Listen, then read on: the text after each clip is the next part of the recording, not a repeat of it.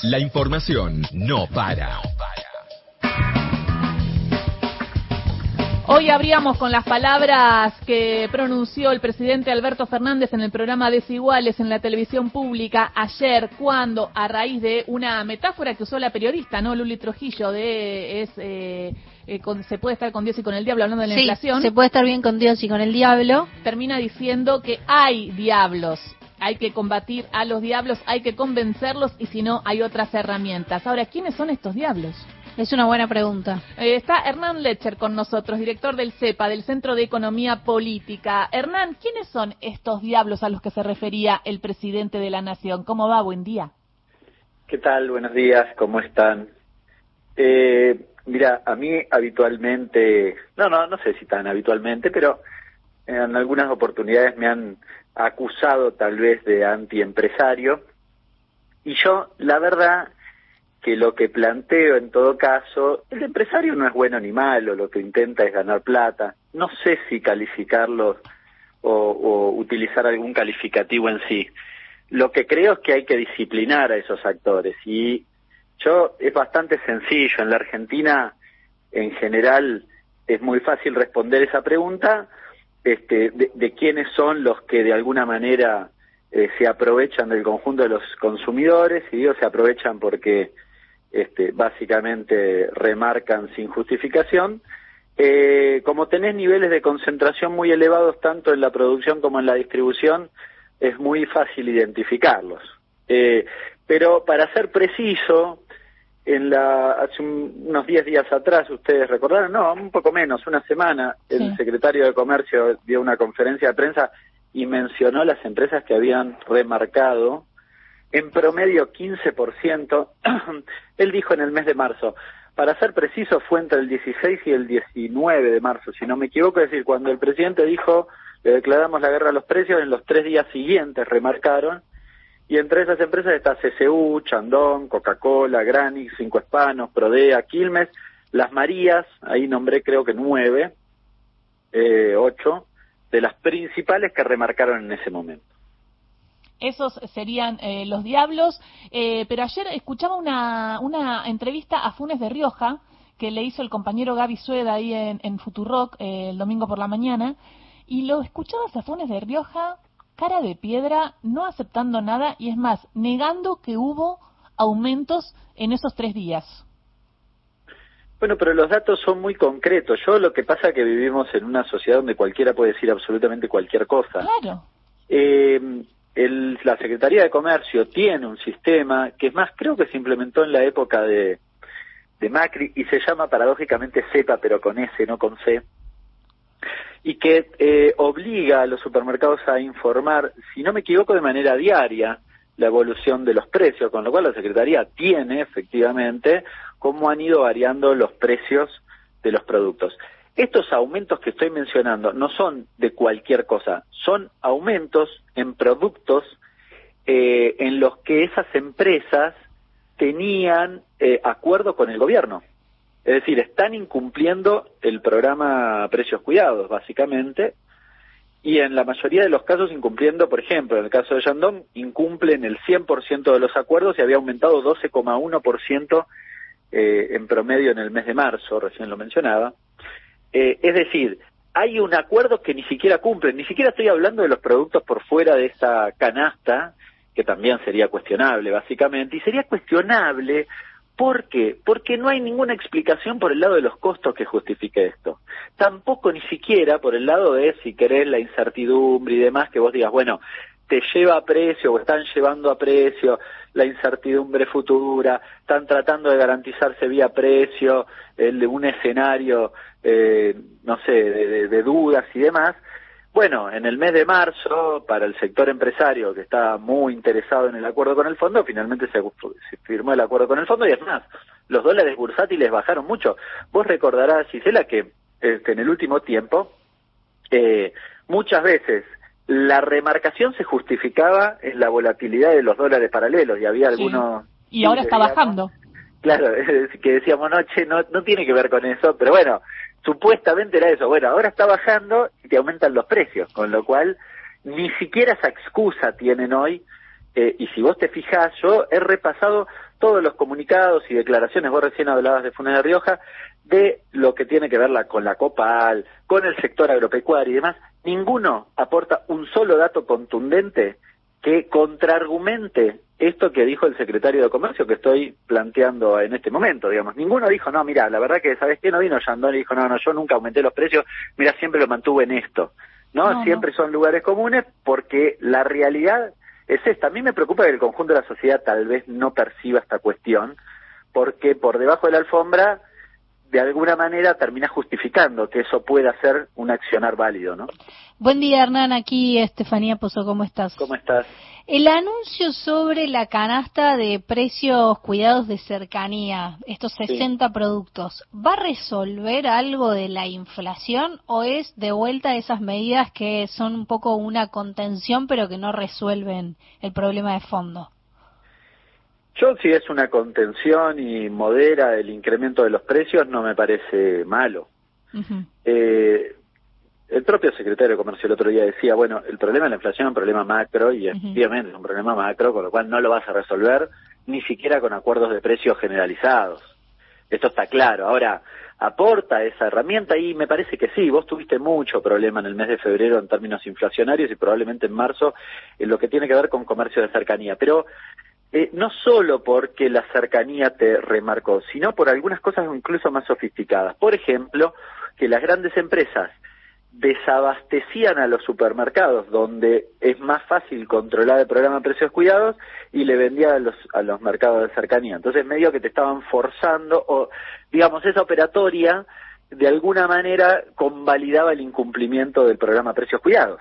Es decir, y es más sofisticado, más difícil de controlar eso, y algunas cosas de índole más estructural en ese segmento, como por ejemplo que los mayoristas hoy empiezan a tener bocas de expendio minoristas, condicionan al almacenero la vuelta a mi casa, por ejemplo, y de alguna manera el almacenero termina remarcando porque se le caen las ventas, pero por una cuestión del avance del, mayor, del mayorista en un segmento que históricamente no vendía. ¿no? Eso te quiero preguntar, porque eh, hablábamos el otro día con Sabore en esto de intentar analizar con, con Steffi un poco la, esta realidad, y, Sabore, el presidente de almaceneros de la provincia de Buenos Aires, nos explicaba que lo que están teniendo, pedían, primero pedían a Feletti algo con, por los, con los almacenes, ¿no? Digo, y dicen que no lo llaman desde enero y que están dispuestos a ir, a acercarse y, hacer algo. Pero lo que les pasaba era esto, que iban al mayorista y ya estaba, el mayorista ya tenía los precios eh, cuidados, diríamos, o sea, ya comprarle al mayorista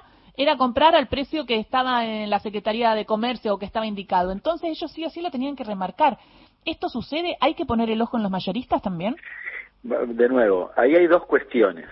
Históricamente y en general uno tendría a pensar que vos deberías lograr un acuerdo de precios cuidados con el mayorista que tenga o que le permita un margen al minorista por encima de ese valor. Esa es la dinámica que, no sé, Augusto Costa implementó en su momento y demás, y que uno pensaría, y sí, es lo más razonable.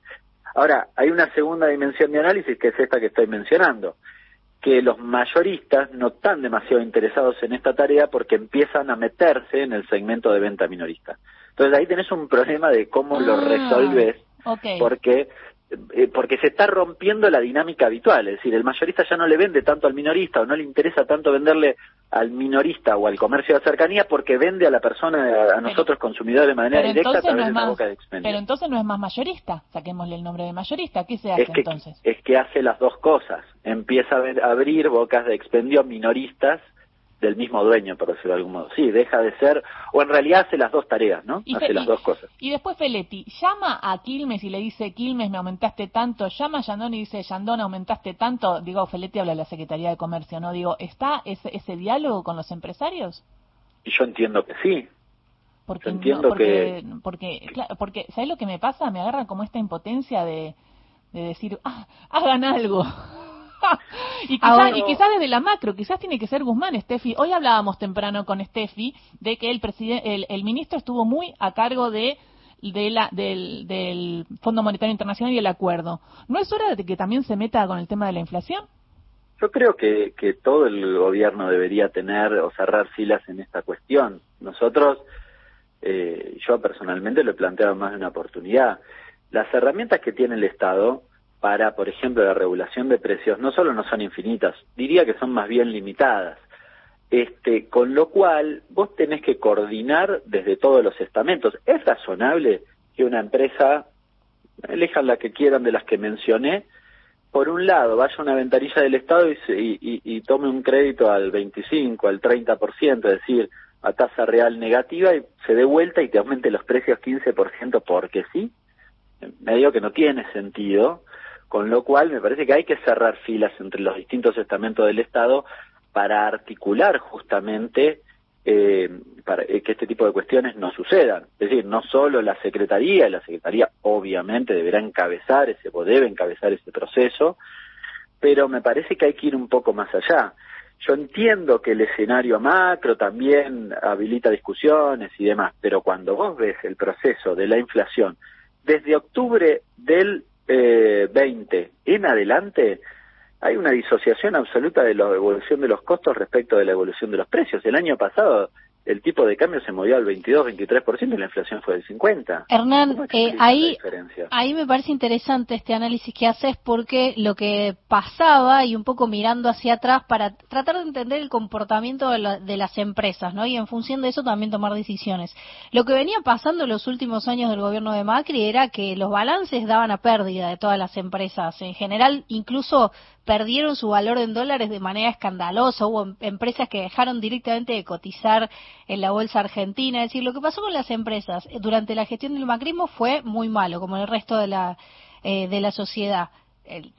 ahí lo que tenemos es qué nivel de colchón tenés para aguantar el golpe, ¿no? Pero venían de una época mala. Quizás lo que estamos viendo es un nivel de velocidad para intentar recomponer su ganancia que no da con la cuestión social, ¿no?